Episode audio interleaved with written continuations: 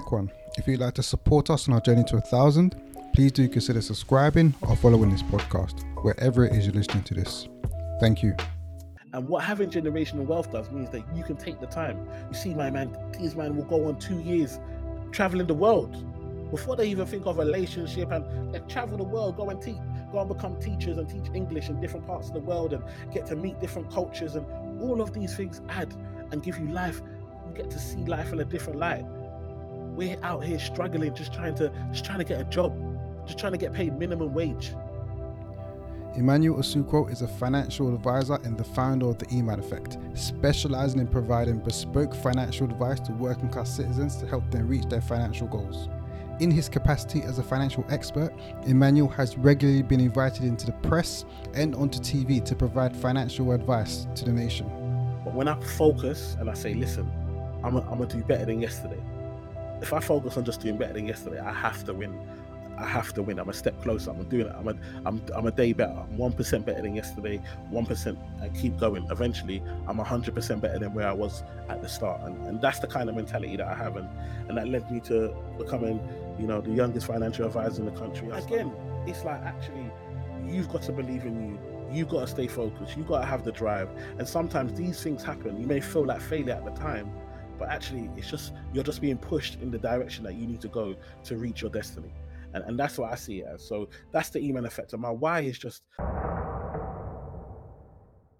well, thank you very much for coming into a thousand voices emmanuel how are you today yeah, I'm good, bro. Thank you for having me, man. Um, I appreciate the, the, the, call. I love the I love what you what you guys are doing and and you know putting it out there and letting people know that it's possible. So um, I, I'm it's an honor that you even you know reached out to me. So thank you for having me. Anytime, man. I very, very much appreciate you coming on. And for sure, anything is possible, man. I, mean, I guess when we hear your story and your journey, then it'll become apparent to everybody's listening. But before we get into it, yeah, I want to talk quickly about how I come across you. So yeah, my my wife here, you done a, mm. like a talk or like a workplace, and then she booked a session with you afterwards. Yeah. And you know, it was a, I can't remember how long it was, probably like a 30 minute or an hour or something like that. And after yeah. that, she come to me. She was so energized, like, right, Tevin, yeah, we got to do this, we got to do that. Really sort this out, really sort that out. she was loving it. She was loving it, like oh. proper. So that was the first time I think I heard your name. And yeah. then after that, I went to was it last year? When was it? Um, I think last year sometime. You know the Black British Business show. I'm, I'm, probably yeah, business show. Yeah, yeah, yeah. That's the one. I probably mixed up the order of the words, but I was at that show. I was at the Black Finance. No, no, no. Yeah, yeah, and you were hosting there. Yes, well. yes, yes, yeah. I remember yeah, that. Yeah, on a Friday. Come, yeah, yeah, yeah. Come, oh, you remember the day? There, you got a good memory. so, I remember you come, you come with the energy, come with jokes, like, and it was, it was great, man. So I think that was the second. That was like when I proper like come across you.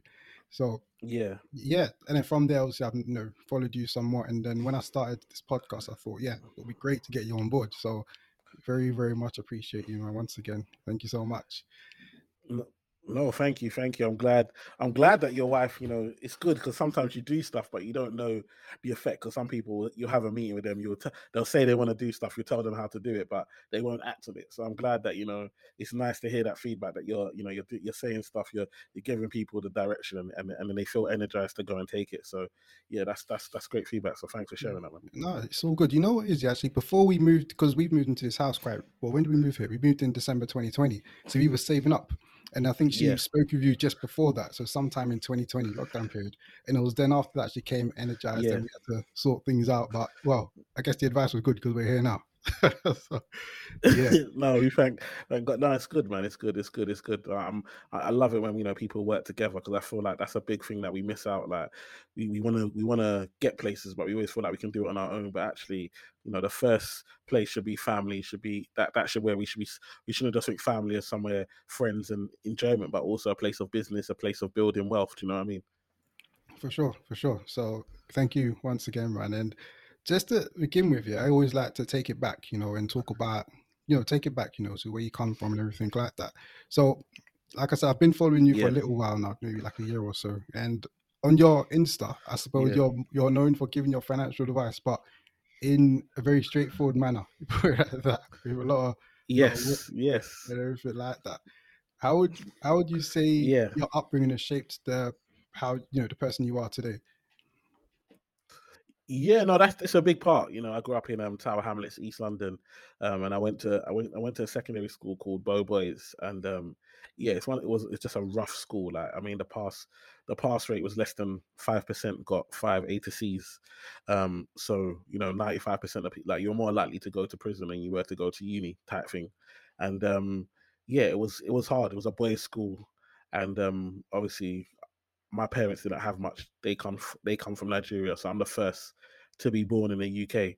So these are don't they don't they just see clothes as clothes. They don't know what, what fashion is or what's designer or what's you know name brand or whatever. They just like if it looks clean, then they buy it if it's at the right price. So, you know, I was going to school with the with the five stripe Abibas. You know, it had B's instead of D's and getting roasted. And um, I remember my uncle used to went to America and he wanted to sell trainers and he, and he got trainers called Oscars. And, and he gave me a pair and I wore them to play basketball at school. And I was called Oscar for two years. Man were calling me Oscar for two years. It was a it was a hard place. Like, you know, um, it wasn't cool them times. I was going Lidl's, Aldi. These are the types of shops where these men were eating Walkers. I was eating some German crisps. You know, I'm saying the languages. it's all mad now. Now these shops they stock like brand names. You know what I mean? But my time, they everything was foreign. Do you know what I mean? So you could tell who was shopping in Aldi and Lidl's and who was shopping in Sainsbury's and Tesco. Do you know what I mean? And I guess that's where I learned to just have to have a comeback because you, you know when you know that when you walk into this place you're going to get it. Like even the, the guys that get it will look for look to you so they can get out of it. So that they will be getting cussed. like. I, I, don't know why you're laughing, and then start to yeah. you know get you're that guy. Do you know what I mean? Yeah.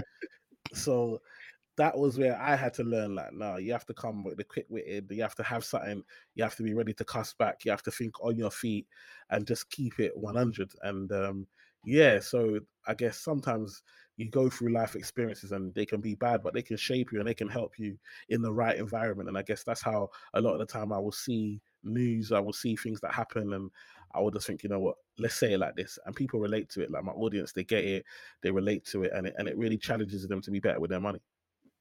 For sure, for sure. And what was the household like? You grew up with your parents and siblings yeah, so my mum and dad, my dad's an accountant. Um, my mum was, was a dinner lady mainly at the time, um, and my two sisters. So, so yeah, so it was us. originally, we had a me and my sisters used to share a room, so they had a bunk bed and I had my bed, and my my mum and dad, and then we lived lived in that was our first flat, and you know we had cockroaches, and it was just a it was an embarrassment, like you know, like you don't even want people to come over. I remember like there used to be this tall. I mean, when you're young, everyone looks tall, but I remember this tall white man that used to come and used to used to take the the traps un, that were underneath my bed, and you see them full up with cockroaches, and then put new ones in, and like you'd know that you're going to lay your head down and there's literally cockroaches underneath you. You know what I mean? You wake up in the morning, you see them, see them on, on the walls, sometimes in your shoes. I've taken them to school before, like, do you know what I mean? Because they got into your bag. It's it's it's mad. It's a mad environment. But at the same time, you know, we went we went church a lot. So Sundays was for church, and that's when I know I would see my dad on a Sunday. Monday to Friday, he's working. He's studying to be an accountant, so he weren't really around during during the week as much. But on a Sunday, you see him there, best suit, go to church, and it's like that was Sundays was church. So, you know that that was a big part of my life, and church has always been a big part of my life. And yeah, it was a loving family, but you know, we didn't have much. I, I couldn't play out because um, Tower Hamlets, where I lived, it was it's mainly Bangladeshi, and um, we were in my estate. We would we were the only black family, and next door was the only white family in our whole block, whole estate. So if you went out, they'd like steal your ball or do you know what I mean, take your bike or whatever, type, that type of thing. So we had to just stay inside and play on the balcony. I tell my kids now I used to play on balcony these all got garden in that. I'm like, I used to play on a, I play on a mm-hmm. balcony. If the ball goes over, it's gone. Like it's no coming back. Do you know what I mean? These these are the these are the environments that that we're in. So you know, it was it was tough. It was a, it was tough. Like, but I guess if you don't know, like, you can look back and say, oh, it was hard, but we didn't. I didn't know any different. Like, we all all my friends used to get free school school lunches. Nobody knew that that was a sign of poverty. That was just standard. That's just what we did. Do you know what I mean? And um, but we still had fun. We still had had enjoyment. We we still had love, and I think that's something that now that we're making money, like I always try and tell my wife, like let's make sure that as much as we want to give them more stuff, we still give them the love and and the warmth and, and the time with my children. Do you know what I mean? Because I feel like I don't want to replace that with just gifts and items. I want to make sure we still got those bonds. That's perfect. And you know, it's humble beginnings, I suppose. And would you say, yeah, that mm. that's where your drive come from? Because we'll get into, get into you know to your career or your corporate career first in a second. But you was successful quite quickly. Yeah, yeah, yeah. No, it come from that. When you can't like, I don't know, when you're the oldest child in a like African household, like the pressure to succeed is is unbelievable. Like, because as much as like I'm here in the UK and I'm seeing my friends, my parents have a culture and a tradition that is completely different. And that's what they know. Like they've grown up in it. That's all they know. So when they're coming over, they didn't have anyone to say, okay, we're in the UK. This is how the UK, this is how we behave in the UK. They brought all their culture, all their traditions. And so you would step out and go to school and be in the UK. But the second you got back in that house, you you may as well have been in Nigeria. Do you know what I mean? Like the rules, the regulations, the the, the conversations. So I had to succeed. Like I had to succeed. And I always tell the story like when I was like 13, 14, my my mom there was a time I just kept forgetting to off the switch off the light in the kitchen. Like and my mom used to get onto me because and now I look back at it, and I get it because to her that was money being wasted. And they didn't have much money as it was. So the light being on, the heater being on, anything like that, that's just money. That's just a bill that they have to pay when they're struggling. So there was just one light in this kitchen, one bulb, not like multiple cabinets or whatever. And my mom used to get onto. I remember even getting licks, like getting beats for leaving the light on in the kitchen, like a dirty slap. And I'm thinking, rah. And I remember going back to my room and looking out the window. I'm seeing Canary Wharf. I don't. If people know, like where I lived in Limehouse, we share the same postcode with with Canary Wharf, E14. It's the same postcode. So I look out my window and I can literally see the Canary Wharf buildings there, the Barclays, the HSBCs, all them buildings there. And I'm thinking to myself, all the lights are on. It's night, it's nighttime. These men have gone home and they've left hundred floors on. And I can't leave one bulb without getting licked down. And I said, nah, you know what? There must be money over there. You know, like that. Sometimes it's the simple things like that you just translate as a child that actually, you know what? There must be money over there because we're struggling over here to leave one light on these men have left the, the floors on. And so because of that, I was like, I got to get to Canary Wharf. And that's why, that's what made me want to work in financial services. Literally being, living that close to Canary Wharf. Yeah. And you got to Canary Wharf actually, anyways. Not well as a, as a young man, you got there and you're quite successful quite quickly. Well, yeah, very early actually when you got into your very, work um, at Barclays. Can you? Uh, yeah, let's talk yeah. about that actually. So your your journey uh, how you got that role first of all, Barclays, and just talk about you know your yeah. your work ethic. You know, because becoming you know achieving what you achieved so young must have taken a lot of hard work. Yeah, so I mean, I guess for me, I um, I, I got a job at sometimes you want once you know where you want to be it's much more easier to get there that's one thing i always tell you know young people so for me i was like i need to get to canary wharf excellent i want to work for barclays or hsbc in canary wharf now i've got now i've got a goal even though them times I didn't know what, what I was doing, what I was doing was setting a goal for myself. Okay, this is the goal. And now I've got something to work towards. And I always tell people like if you don't, if you fail to plan, you plan to fail. Like without a plan, without a goal, without you actually saying where you're trying to get to, life becomes so because how do you know whether you're succeeding or not if you don't know where you're trying to get to? And so for me, it was it was I want to get there. So the first thing was I got to Canary Wharf. I got a job in Marks and Spencers, 5 a.m. in the morning. 5 a.m. I was going into Marks and Spencer. Some while people are sleeping, I had to be there at 5 a.m. So I used to leave my house at 4:30. So I had to wake up at four o'clock in the morning. Um, and there's no bus, I'm walking. And there's foxes on the road. If the fox cross the road, I cross to the other side. Me and the fox are playing game. Then it will come up. We, we jump in back and forth, either side of the road, just trying to get to work in the morning. And I used to get in there five o'clock, but I put my effort in, learned what I had to do. And my dad always told me, whatever you do, try and be the best at it. And and so I was like, okay, let me try and be the best at it. Let me just try and do this the best I can. And so I got got there, got the experience, and then I said, okay, I got a job at Barclays. I used that experience to get a job at Barclays as a cashier. So I went from you know customer service at Marks and Spencers to cashier at, Bar- at Barclays. So now I'm in Barclays, but I'm no longer in Canary Wharf. I'm at Baker Street. And basically I I met a manager there who who liked my attitude, liked liked, my, like how I am, my personality, but I was part time, so I weren't taking it as serious as I could. So I would work hard when I was there, but they would used to want me to come in like 15 minutes before the branch open. And I used to be like, nah, my contract is nine till five.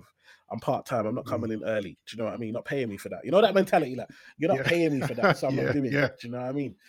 And and so he he told me, look, if you're on time, you're late. And I was like, what do you mean if I'm on time, I'm late? Like he was like, if you're on time, you're late. And what he was basically trying to make me understand is is that if for you to get early somewhere, you've got to you've got to plan you've got to be prepared for your day. You've got to look at what what time do I need to wake up? Do I need to iron my clothes the night before? Do I do I what bus am I going to take? And what if that bus what if that bus is late? What's the bus before that to make to guarantee 100% I'm going to get on time? And so I used to get everywhere half. I used to plan to get everywhere half an hour early, and I used to set my watch half an hour early. So I was getting everywhere one hour early. I know my mom thought mm. I was out doing drugs or something. The time I was leaving my house, thinking, "Why are you leaving the house so early?" Like she think I'm, mm. I'm out doing something in the streets, but I was just like, no, I'm I'm I'm here. I'm gonna listen to it, and because I listened, and this is something that I always want people to like. Just that little listening to that that manager, he saw me when I got there one hour early. He was there, and he was like, okay, seeing as you listen to this one thing, let me put some more energy into.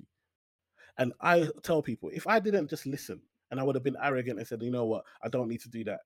I wouldn't be where I am today. But me being able to listen to that message and say, okay, I'm gonna take that on board and I'm gonna add that, I'm gonna do better, made him say, okay, excellent, you've done that. And he basically mentored me and taught me the ropes. And because of that, I was able to rise really quickly. And by 22, I finished my degree by 22. And Barclays said, listen, what job do you want? They asked me, imagine a bank saying, what job do you want? And I said, right, I want financial advisor. And by 22, I became the youngest financial advisor in Barclays in the country.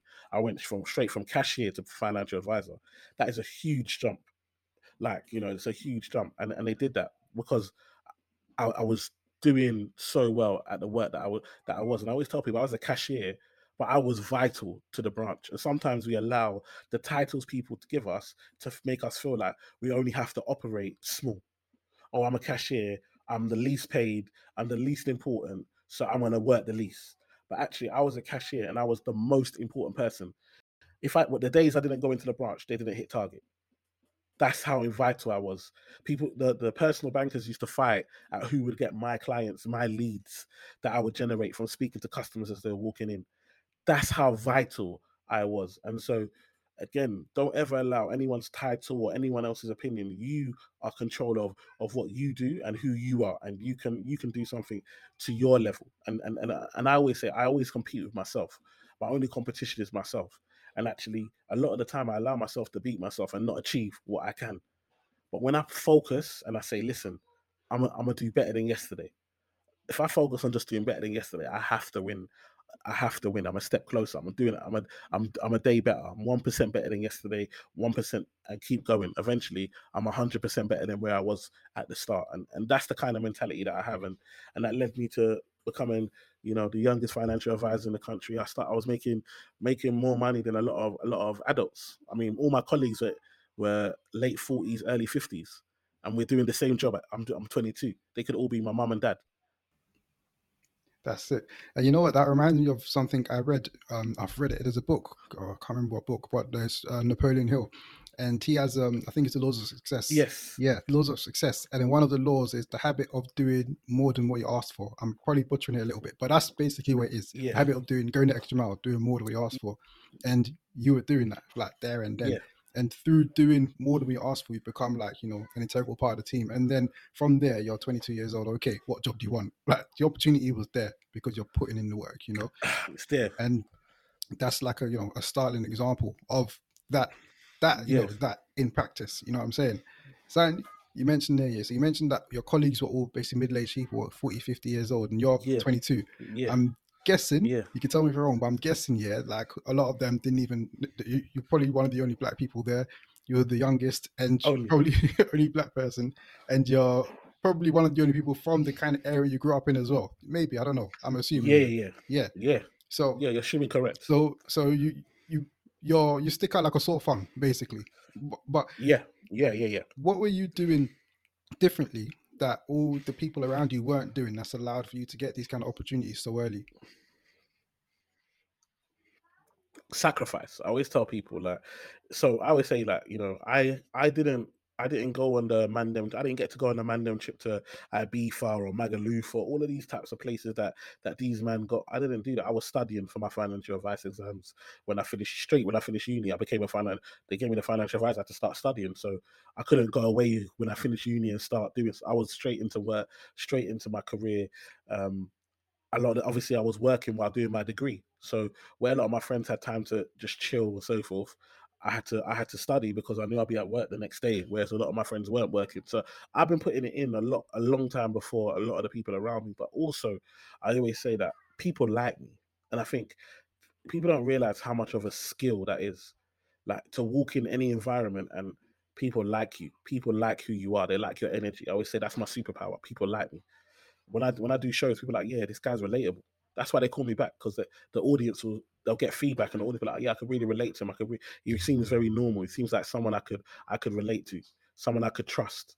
And that's that's that's always been a skill that I had. And so people that I didn't know wanted to give me opportunities because they liked me. They could they saw something about me that they liked. And I think for some of us, you know, we're very talented, but because we're talented, we haven't worked on our people skills. We haven't worked on um, our personality and we and even when people try to tell you to improve it, you feel like, oh, I can rely on my my talent will get me where I want to get to.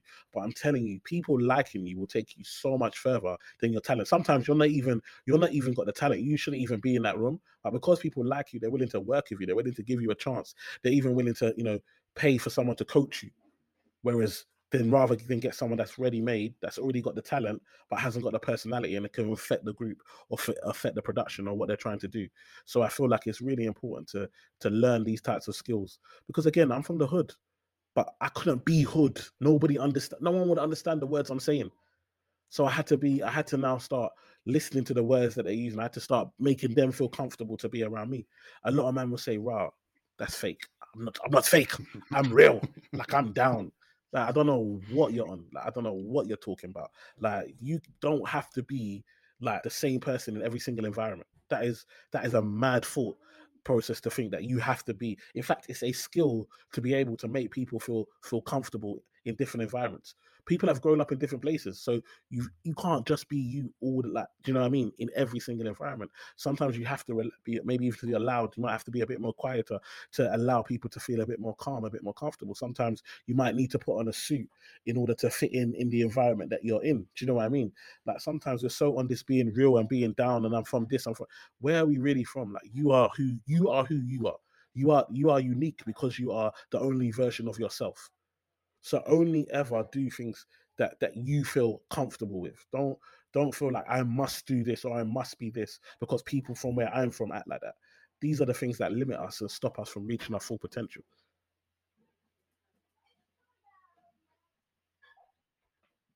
Mm.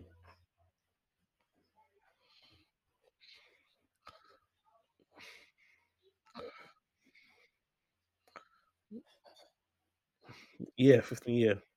Yeah. Yeah. Yeah, yeah, yeah. Yeah. Yeah.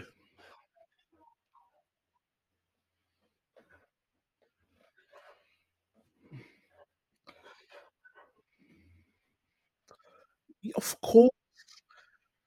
Let me tell you something. When I was at when I was at Barclays, like I, I was working in, in, in um near, near like Kent, Bromley, these types of areas, and people were like, oh, you can't. Some of the advisors that I work with were like, oh, you might not be able to do well in this branch because you know they're not used to black people and did it, did. Like trying to be, you know, when someone's trying to be helpful, but really they're projecting their own fears on you. Because as a financial advisor, sometimes people will come into the branch, but sometimes you go to people's houses Bro, when I tell you I've gone to I've gone to old ladies' house, like I'm 22. These she's 68. These some of them are 70. I've gone in there. They're giving me tea and biscuits. We're talking. There is no, there's no drama. There's nothing. They're telling me about their grandchildren being the same age. Like I was young, and these lot were so shocked, like my my fellow advisors, that I was able to do so well. Even though obviously I'm telling someone how to do a pension. I'm 22. What do I know about retirement? Like I'm fresh. Mm. Like I'm closer to, to you know I don't know college or uni or secondary school than I am to somebody that's that's in their sixties. Do you know what I mean? But I knew my stuff, and people got on with me, and so people want they could see my energy. In fact, they were like, you know what? We'd rather have someone young and hungry than have somebody that's been here for a long time, that's co- comfortable and maybe doesn't doesn't care as much. We could tell I made my clients feel important to me. And that's what was most important. They didn't care about my age. Did I care about them? Was I going to do the best job possible for them? And, you know, when I didn't know, I told them, so I don't know the answer to that, but I want to go and find out. And they respected that. They respected that, you know what, this guy wants it. And that gave me more opportunities. And sometimes we can allow, you know, our skin color or our background or- to affect us. But actually, sometimes that's you. Sometimes that's you in your head telling it. Or sometimes it's the people around you projecting their fears onto you the reality is is that for a lot of people, not every like just because somebody hasn't been around a certain like a black person doesn't mean that they, they don't know how you're still a human being. Like they've still been around humans. Like we're all humans at the end of the day. And sometimes we have so much focus on skin color and you know, but actually people don't care. If you're a nice person and you're you're polite and you're ready to help them, they're ready to listen. Do you know what I mean? And and that's what I found, especially in my early days in my career. But what I would say is is that again, I started to feel like I needed because I talk in a certain way. So I started to watch a program called Made in Chelsea. And I'll be I'll be watching these types of programs and listening to these men talk posh and that and try and copy, look at the words that they use so that I could fit in. Do you know what I mean? When I go to the more around my advisors than customers, like because customers are all right, but more around my advisors to make them feel. And then when I got like the big clients, I'll try and use big words and stuff. And actually, it didn't really work for me. Like it didn't really work for me. Actually, what happened what happened was is when I started to talk in my own voice, guess what? My clients that were talking all posh, all of a sudden they take off their fake accent. Here, these men are from Ireland, this man's from Liverpool, this man's from Leeds, but they're faking it. And actually, sometimes you talking in your normal voice will make them feel like, you know what, I come from a work, even though I got money now, I come from a working class background. And that's what we forget. We think that how we meet people is how they've always been. But the majority of people that I was meeting, although they were wealthy, because that's why they're, they're sitting down in front of me, they came from working class backgrounds, or they've been they've worked on farms or been in normal jobs. So so, so they felt relaxed around me. They didn't feel like they had to pretense. And that even helped me more get more referrals. They started referring their friends and building more trust. So you be you, like you be you. And now I, I, I tell people I work with people that want to work. Sometimes I wear a hoodie in my meetings. I used to always have to wear a Mm. shirt and tie and suit. I wear a hoodie in my meetings because the clients that I work with want to work with me. So I don't need to dress up. They already want to come for me. I and you can attract those types of clients. You can attract the people that you want to work with over time. So yeah, that was definitely my my kind of imposter syndrome when I first started. That's really cool, and it's interesting when you talk about how a lot of the, you know, what you're feeling back then was, was just people just projecting their own insecurities or fears onto you and telling you, "Oh, you look like this, or you Yeah. like this, or isn't going to work for you, etc., etc." But like, you know, I think you know, there's power in just being yourself, like your proper, authentic self, because people like Yeah, real people. You get what I'm saying?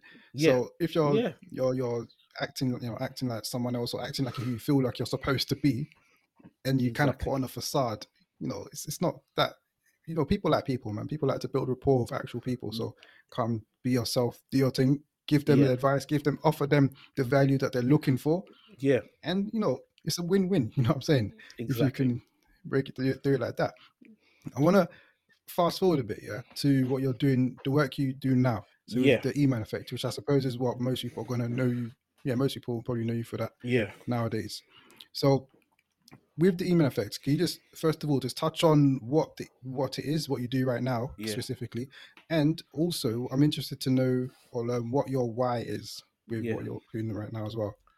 yeah. I mean, the E-Man Effect basically um, is a financial platform online teaching people how to be better with their money, trying to empower people to build wealth, not just for themselves but generational wealth, and trying to people trying to teach people how to elevate, but in a most relatable, down to earth, funny way possible.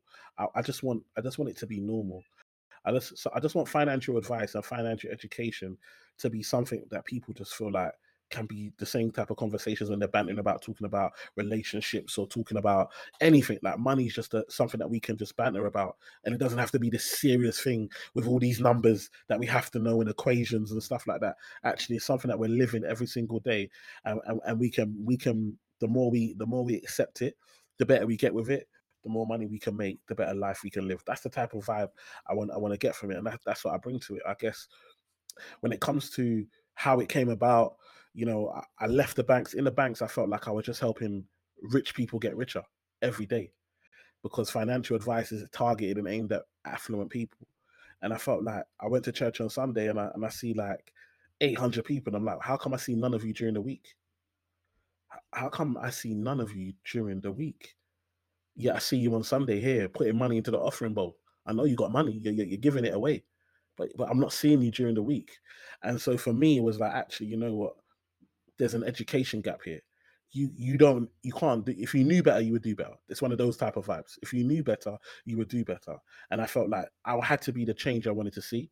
And so I left the bank. And when I left the bank, these men laughed at me. These men were like, right, so you, you want to go and start a financial advice company or a financial mm. education company to teach poor people how to be better with money. But it's, it's like it's not a very good business model. And again, that's people projecting what they know and they're but I always tell people there's a difference between sight and vision. And for a lot of us, we have sight, but we don't have vision. Somebody sees wood, somebody else sees coffee table. They, do you understand what I'm trying to say? And so for me, I had I knew what my vision was and they they couldn't see it. And sometimes they're not going to see it because it's your vision. And I always want people to remember, some it's your vision. So sometimes only you can see your vision. Uh, th- there's no point telling other people. They're going to be like, no, it doesn't make sense. Oh, it's not going to work. So I decided to start online teaching people. And before you know, it ended, it took a while, but it ended up going really well. Especially adding the humor and the comedy element to it, and people started sharing, platform growing, went on TV. Now these men that used to laugh at man would be telling people that we used to work together. I'll be their claim to fame. yeah. Can you imagine? So imagine if I would have listened to them. Mm. Like, and that's the thing. Sometimes we we're, we're, taking advice or we're listening to people that ain't doing no better than you. So I don't understand why we want to take advice from people that are only maybe in a slight better position than you. That's not even where you're trying to get to. Like, dream big, know where you want to go, and, and keep going at it because one day someone you're going to be somebody's claim to fame. Like I'm literally people's companies that made me redundant, sacked me, told me I wasn't good enough. Today will tell people that I used to work there. Oh yeah, Manuel, the guy on the TV, yeah, he used to work here. Can you imagine? This is how you're selling your company. Me that you threw away like I was nothing. So again, it's like actually you've got to believe in you. You've got to stay focused. You've got to have the drive. And sometimes these things happen. You may feel like failure at the time, but actually it's just you're just being pushed in the direction that you need to go to reach your destiny and, and that's what i see it as so that's the Eman Effect and my why is just i want to make a difference i'm tired of I'm tired of when people talk about other communities. It's always, oh yeah, this community does wealth or this community buys property. But when they talk about my community, it's like, oh, you know, we're all about the the the, the, the swag life and bling bling and money this and money that, but we ain't actually got no money. We're just consumers. And I'm not just talking black people, I'm talking people from from low income families, from from like council estate backgrounds. Like I thought I remember seeing you go on some of these council estates, you will see Bentleys, you'll see BMWs, Mercedes, Audis, and I'm thinking, rah.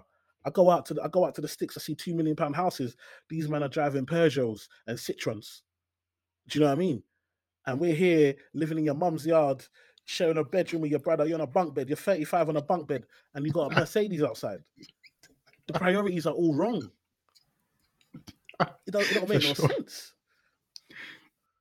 So these are the these are the types of things I'm like, nah, I gotta come for people. I got I've got I've got to call out this behavior because we're just letting it happen, and I'm not gonna let it happen. you just gotta let them know how it straight up. Just gotta let them. Know. Oh my, straight. Yeah, you know, yeah. You said something interesting there as well. Yeah, something I haven't. I don't think I've really heard someone break it down like that. Where you say taking advice from people who aren't even on the level you want to get to. You're working with them in the same role, and they're telling you why you can't go and do what you want to do. They're telling you all the ways in which you can go wrong, and they don't have they don't have the vision.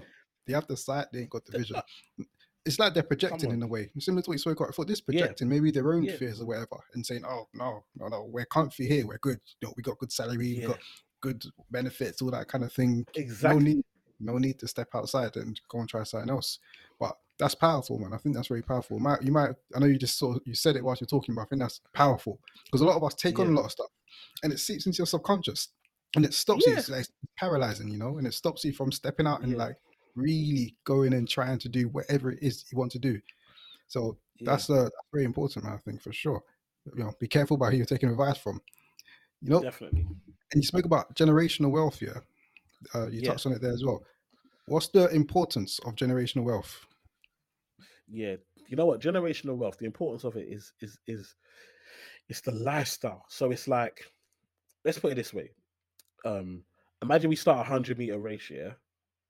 Because of generational wealth, although most people have to start at the hundred meter line, some people get to start at 60 meters. Some people get to start at 90 meters. And other people don't even have to race anymore. They've already passed go. They're, they, they're gone. And so the problem with us is that we're not even at the 100 meter line. We're at the 400 meter line running the 100 meters and wondering why we're always coming in last. But generational wealth will now mean that, again, especially when we're talking about the type of wealth that we want to build in the Western society. Like I said, for me, I'm the first in my family to be born here. So my dad is gonna, my dad, lucky he's done well and he's gonna be able to pass some stuff down. But I know what I'm gonna build to be able to. So that means that my children's children are gonna be, they're gonna be starting at the 100 meter line at the very least, if not, you know what I mean, further, because that's the type of things that we're gonna be putting in place. And so I sat down with, when I sat down with clients, they'd have a child and they would they would they would get life insurance straight away. They would then they would then start saving in a in a in a savings investment account for their child, a pension for their child. They then they then pay have a fund for their child's private education. They then have a fund for the the child's first car. They have a they'll pay for the wedding. If somebody's paid for all of that, when you come to get married now and you come to start your life, you ain't got to worry about student loan. You ain't got to worry about oh renting and all of that's been taken care of. So guess what are you gonna do? You're gonna do the exact same thing for your children. All of a sudden, it's not financial education anymore. It's just a way of life. Like we're at a stage as, as as a people where we need financial education, but eventually, all it all it becomes is doing to others what was done for you. And that's what generational wealth is. And that's that's how we improve. Because all of a sudden now you choose. Remember, this life is well, the most important commodity in this life is time. It's not money. Money is only so we can enjoy time better. The most important thing is time. And what having generational wealth does means that you can take the time. You see, my man, these man will go on two years traveling the world before they even think of relationship and they travel the world, go and teach, go and become teachers and teach English in different parts of the world and get to meet different cultures. And all of these things add and give you life. You get to see life in a different light. We're out here struggling, just trying to just trying to get a job, just trying to get paid minimum wage it's a different world. And so for me, I'm like, we need to put generational wealth. We need to start really investing and start to make our money work, not just for us, but for future generations, so they can start further up and they can have a better start in life and so forth, and that can pass down. That's great. It's like we got to be the the change for the generations coming forward, man. So we can all, so we can do better moving down the line. You know, Exactly. when you talk about you know in terms of the generational wealth side of things, and you got clients who are they got life insurance and they got fund, wedding fund, etc., etc., all these different funds for their children Yeah. when they're born. What about for people that don't necessarily have that kind of a disposable income at the moment? They might be working minimum wage or they- ain't got that much left over. What can Yeah. you know people like that do to start uh, building some level of generational wealth? Well, the biggest thing is life insurance. Life insurance might only cost ten pound, twenty pounds. Some of us are spending that on on Starbucks. Starbucks, you can spend fifteen pounds just a coffee and, and and bacon sandwich. Fifteen pounds is gone, and you're doing that three or four times a week. So you've got the money, you can afford it. And so life insurance now says, okay, if anything happens to me between now and a set age, I know that there's a lump sum of money that will be paid to my children. That's generational wealth because that is that is a lump sum of money that they can use and they can have so that they can have a better so their lives can be better and then when i've had a client so i'll t- i had a client who who i saw and she they literally inherited 200k from the death of their uh, from the death of their granddad yeah and the grand and, and the, the dad didn't need the money So the dads passed it straight to them. And so they used that money to buy property. And they bought property in in like the 90s. Those properties today, so that 200k now today is worth like three three point something million. All because of their dad had like a 10 pound life insurance a month, ten pound a month life insurance is is now is now in twenty something years later has now turned into three point five million worth of assets. Now I'm not saying that that's going to happen to all of us, but it's big. But I mean, even now, a hundred k life insurance if you're in your if you're like twenty five or something like that, a hundred it's like ten pounds, twelve pounds, and you know that if anything, and you can build that and you can have more and and and build it up and go to 250k or half a million. If you know that if anything happens between you and now and retirement, your children are going to get half a million, or your family members are going to get half a million pounds. That's generational wealth. That's just a simple one. Then if you've got money above that, then I would then say you got you could do a junior ISA where you start to save for your children, start to invest, and not save like savings account. You'd actually start putting it in in, in the market, in funds, and start getting your money invested and get that working. Because compound interest over a long period of time, it can build up to, to, to a larger amount. So those are the kind of small things, but also for themselves, you know, start open up an, an ISA and start investing for yourself. Look at stocks. These are things that you can buy. Some stocks are only ten pound, five pound. You know what I mean? You can start getting it, and an event that could turn to be a hundred pounds one day, and, and and you're keeping all that profit. So definitely start investing, and then also look. For me, a big thing is look at your income. Some of us, I always say, there's 365 days in a year why do you only get paid on 12 of them? Mm. It's about time you start to think about what can I do on these to create income for myself on these other days, other than the last day of the month or the first day of the month. Like, what can I start to do to start getting paid more than 12 times in a year? And if, it might be even getting a promotion at work. It might be a course that you might need to take. It might need, and sometimes it's not even a course. Sometimes it's experience. So I always I got my clients. So I sit down with clients that want to buy a house. I'm like, your income's not enough. But guess what? The job above you is is is an extra 10k. You get extra 10k. To do that, you need X experience because we find a job description. Eh, now I want you to go and speak to Tony in accounts and say, can you shadow him on this next project that he's doing so you gain that experience? Yes, that means that in your lunch break, instead of having a full one hour lunch break, you're going to have a shorter one because you're going to spend time with Tony. And yes, it means after work, you might be doing Tony's work. But guess what? Within within six months, you've got that experience. If you don't get at your company, you can take that experience, put on your CV, and apply to another company and get the 10 grand more. And now you're ready to buy a house. And so sometimes it's not even about a side hustle. Sometimes it's actually, am I maximizing the, the, the, experience and skills that I have to get the best pay possible with where I'm at. And once you've done that, then look at the side hustle.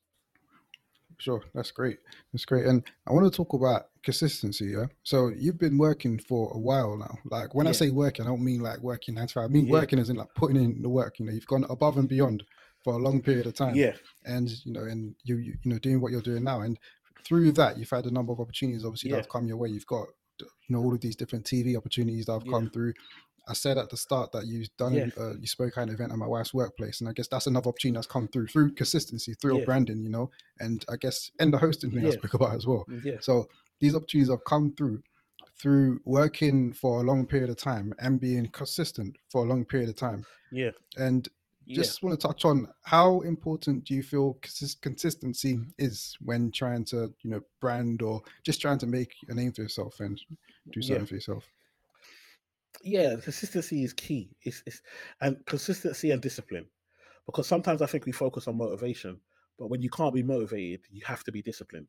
Like you have to say, even though I don't want to do this today, even though I don't feel like doing this today, I'm going to do these tasks today because you're disciplined.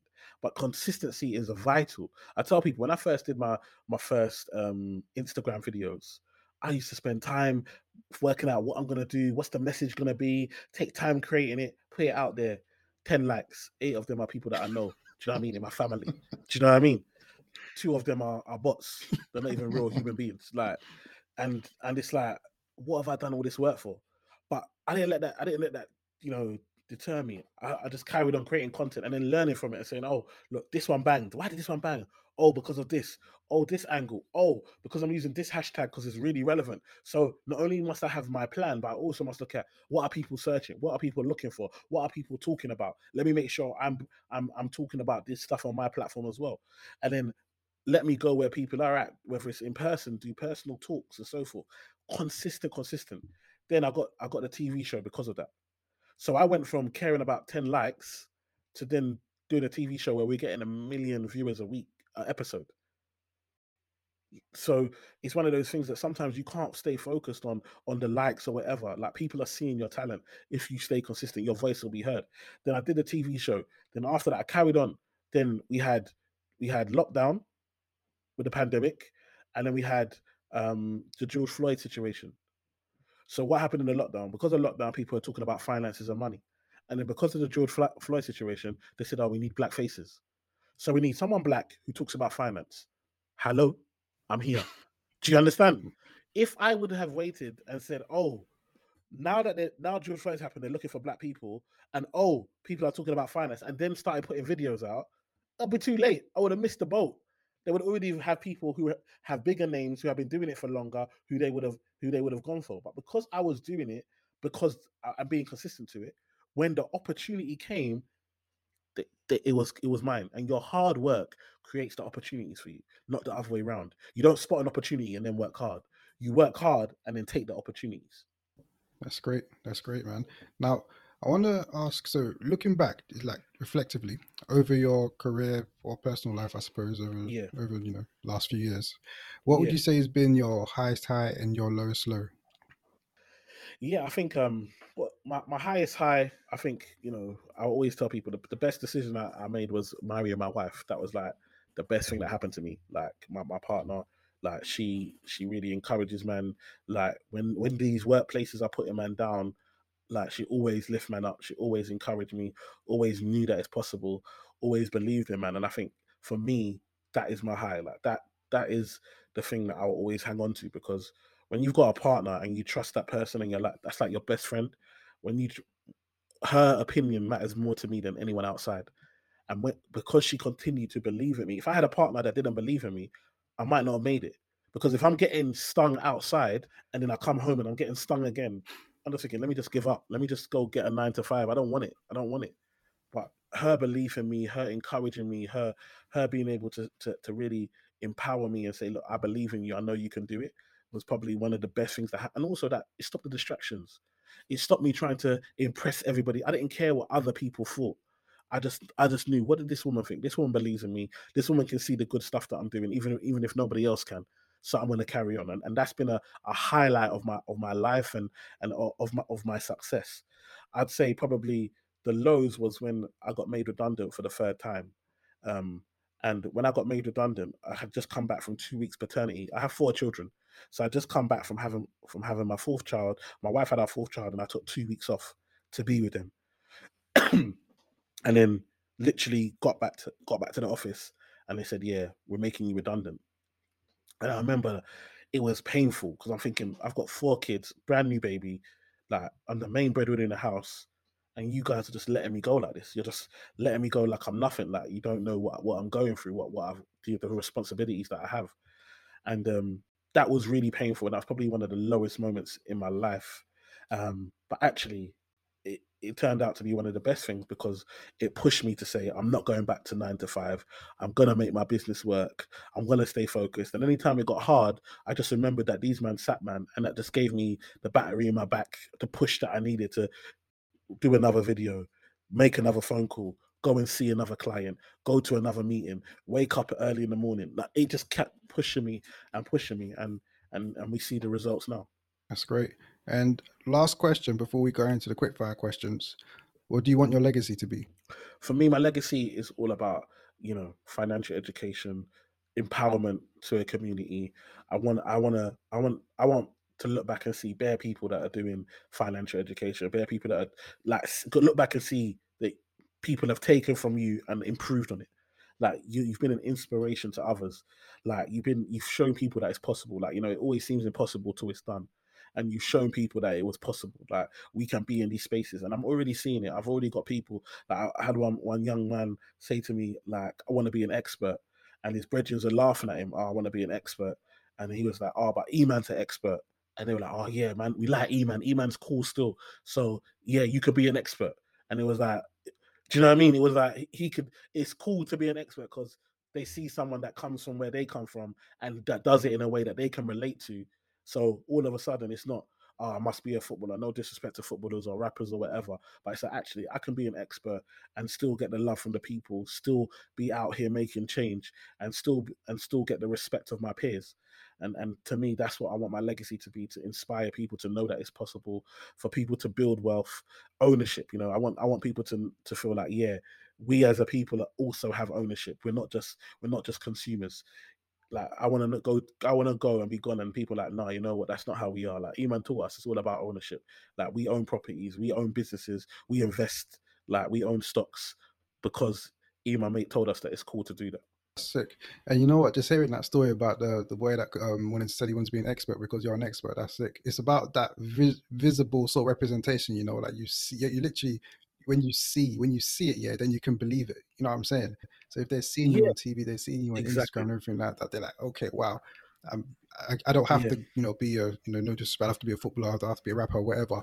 I can, I can yeah. be a financial advisor. I can be this. I can be that. You know, that's that. I think there's power in seeing, and yeah, definitely. Yeah, and that's that's sort of some of the motivation behind a thousand voices as well. You know, to get people like yourself who are doing whatever they're doing, successful or inspirational in their own right in whatever field, and just highlighting those voices. You know, because I feel like there's so much power in seeing and hearing stories. So thank you for sharing that, man. That's really yeah. good. That's real cool. No problem. So, all right, let's do them quick fire questions, bro. Okay, so I got let's I go. got ten questions here. Yeah, twenty seconds per question. I okay. feel the first few questions are a bit easier. Okay. The last few get a bit more difficult, yeah. but just whatever comes to your head, Let's just okay. shout it out, and that's good. No problem. No problem. Cool. I'll go. All right, let's go. First question: What's your favorite movie? Um, Pursuit of Happiness. That's a great movie. All right. Second, what's your favorite yes. book? Uh Oh my goodness, I, I like so many books. Um, Who Moved My Cheese? All right, I've seen that book on Amazon. I haven't read it, but I need to. I'll put it on my list. All right. Next question. Name a song that you can never get bored of. Um, more money, more problems. Next, if you can only eat one food for the rest of your life, what would you pick? Um, jerk chicken.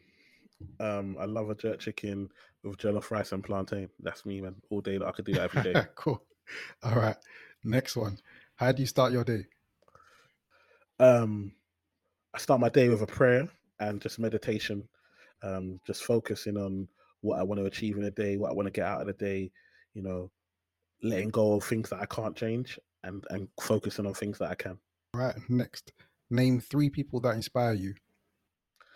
Um, Nelson Mandela, um, Martin Luther King, and Jay Z. All right. Next question. What's the best advice you've ever received? Um, I guess I think the best thing I, I, I ever received was the fact that the most important thing is time over money, and like you know the importance of adding value. That you know as long as you can add value, you can make money. Um, but the whole purpose of making money is so you can enjoy your time. And I think for a lot of us, we focus on the money, and actually we don't have that much time to do the things we actually enjoy. And so for me, it's that balance of actually focusing on time. All right. Next one. If you were to dedicate the rest of your life to one charitable cause, what would you pick? Oh, one charitable cause. I think a charity that's close to my heart is is a charity called um, Step Now. Um, and basically, what they do is help young black people from you know from people from urban areas like get get get a chance to do stuff like community centers and groups and stuff like that. I grew up going to play center, so I wasn't on the streets. Do you know what I mean? Whereas some of my other friends whose schools didn't provide play centers or, or youth centers were on the streets and got up to nonsense. And so they're out here trying to get people off the streets, doing things creative, spending time together, learning together, building bridges so that, you know, there's not postcode wars and stuff because people have grown up together, you know what I mean, and really uniting people rather than dividing. So yeah, I love that charity. That's perfect. I think I've seen the name, maybe on social somewhere, but love that man. That sounds so good. I'm gonna check out some more. All right. So next one. Last two questions. What's the kindest thing somebody's ever done for you? Um I think I always talk go back to uh, my my boss, my coach, my P teacher, Mr. Barry, is my head of year when I was at school, and um, we used to get to school early in the morning, seven a.m. Um, to play basketball. And in September it's all right, but in November obviously it gets cold, and we were playing outside. And Mr. Barry used to come, used to come in early and see us. And so he started, he got the key and started opening the gym so that we could we could go and play basketball in the gym so we didn't play out in the cold, but also to make sure that we got to lessons on time. And because we used to play basketball in the playground and then we'd still be late for, for actual class. And he used to make sure that and I never forget like the love, like for someone that just wanted to help you, just out of the like he didn't have to. We wasn't even we weren't even complaining, but he did that for us. And yeah, that's probably one of the, that was one of the nice. That's the first time I think an adult treat like thought about man like a like not just like a child, but as like a human being and like wanted the better for man. These teachers have such a massive impact on the lives of the students that they teach, and for a lot, of some teachers don't know yeah. they don't, because like yeah. you might thought you're just doing something minor there, but you still remember it all these mm. years later. And I got things I remember for some teachers back in school that I still remember now. All these years. There's a difference between the teachers that you can tell are doing it, you know, just for a paycheck and the yeah. ones that really care about the students that they're, you know, that they're teaching. So yeah. That's really cool, man. Exactly. And last question. Yeah. What's one thing people don't know about you? Ah, one thing people don't know about me is that I was I was born with an extra extra finger on each hand. And a lot of people don't know that I got cut cut off, but I still got a little mark on each hand. Um, and only me and my mum done it. My sisters never had that, but yeah, just me and my mum. Oh, cool. Nice one, man. All right, that's that. So thank you so much. I really, really appreciate you coming through today. Really appreciate the stories, the inspiration, the motivation, the advice, all of it, man. Thank you so much, bro, man. Much appreciated. Just like, yeah, just to wrap up, have you got any closing remarks? Anything you want to say in closing? No, I just want to big you up, man. Like, thank you for you know creating a platform. I think for a lot, a lot of the time, you know, um, people don't think about how do I create a, a platform to serve others. Do you know what I mean? Because that's what you're doing. You're you're out here looking for a thousand voices to amplify in the best way that you can. Do you know what I mean? And that's not something that a lot of us do. Um, but it's appreciated because I know the time it takes to, you know, put on a podcast and upload it and advertise it and find guests and emails back and forth and book, booking times and then people cancel and you still got to rebook it. And I know exactly all the energy and, it, and it's appreciated. You know, sometimes you're not going to get the pat on the back and you might not see like the monetary reward, but I want you to know it's appreciated and, you know, more blessings to you and, you know, keep doing what you're doing, bro. Thank you so much, man. That's really appreciated. Uh, where can to wrap up? Where can people find you if they want to, yeah, follow you what you do? Yeah, so the E-Man Effect uh, on um, social, so that's Instagram, Facebook, um, Twitter, um, the E-Man Effect UK, um, and then Emmanuel Asuquo on LinkedIn, um, the website um, emmanuelasuquo.com. Um, and then the email is team at emmanuelasuquo.com. So yeah, you can reach out. I'm here to help, here to support, and um, yeah, that's where you can get me. Perfect, man. Thank you once again. Very, very much appreciate your time this evening. People's definitely make sure you check out Emmanuel. He's very, very good. My wife can vouch for him. I've seen him host. He's a great host as well as as well as a financial advisor. So check him out, man. Check his stuff out. But yeah, thank you very much, man. I really appreciate your time this evening. And that was that. So this is a thousand voices. This was Emmanuel Asuquo, and we're out. Okay, okay, okay, my people. That's the interview done. Once again, thank you for tuning in. It is always very much appreciated. If you haven't already, please do subscribe to this podcast on whatever platform you're listening to this on right now. It really does help us to get these messages out as far and wide as possible. And let us know what you thought about this episode. Any key takeaways, anything like that, what you think about 1000 Voices in general. Feel free to leave a comment and a review on whichever platform you're listening to this interview on. Next week, we've got another very special guest on the podcast, And we're gonna have a little bit of a different layout as well on the YouTube video. So tune in to see that.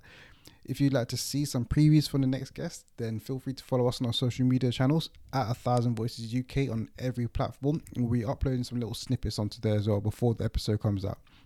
The podcast will be out on a Tuesday. The YouTube video will follow a couple of days afterwards. So subscribe if you haven't so that you can keep up to date with it and you don't miss out on anything before it comes out. But that's that for now. Thank you for tuning in once again. This is 1000 Voices. That was Emmanuel Asuquo. And for now, people, we're out.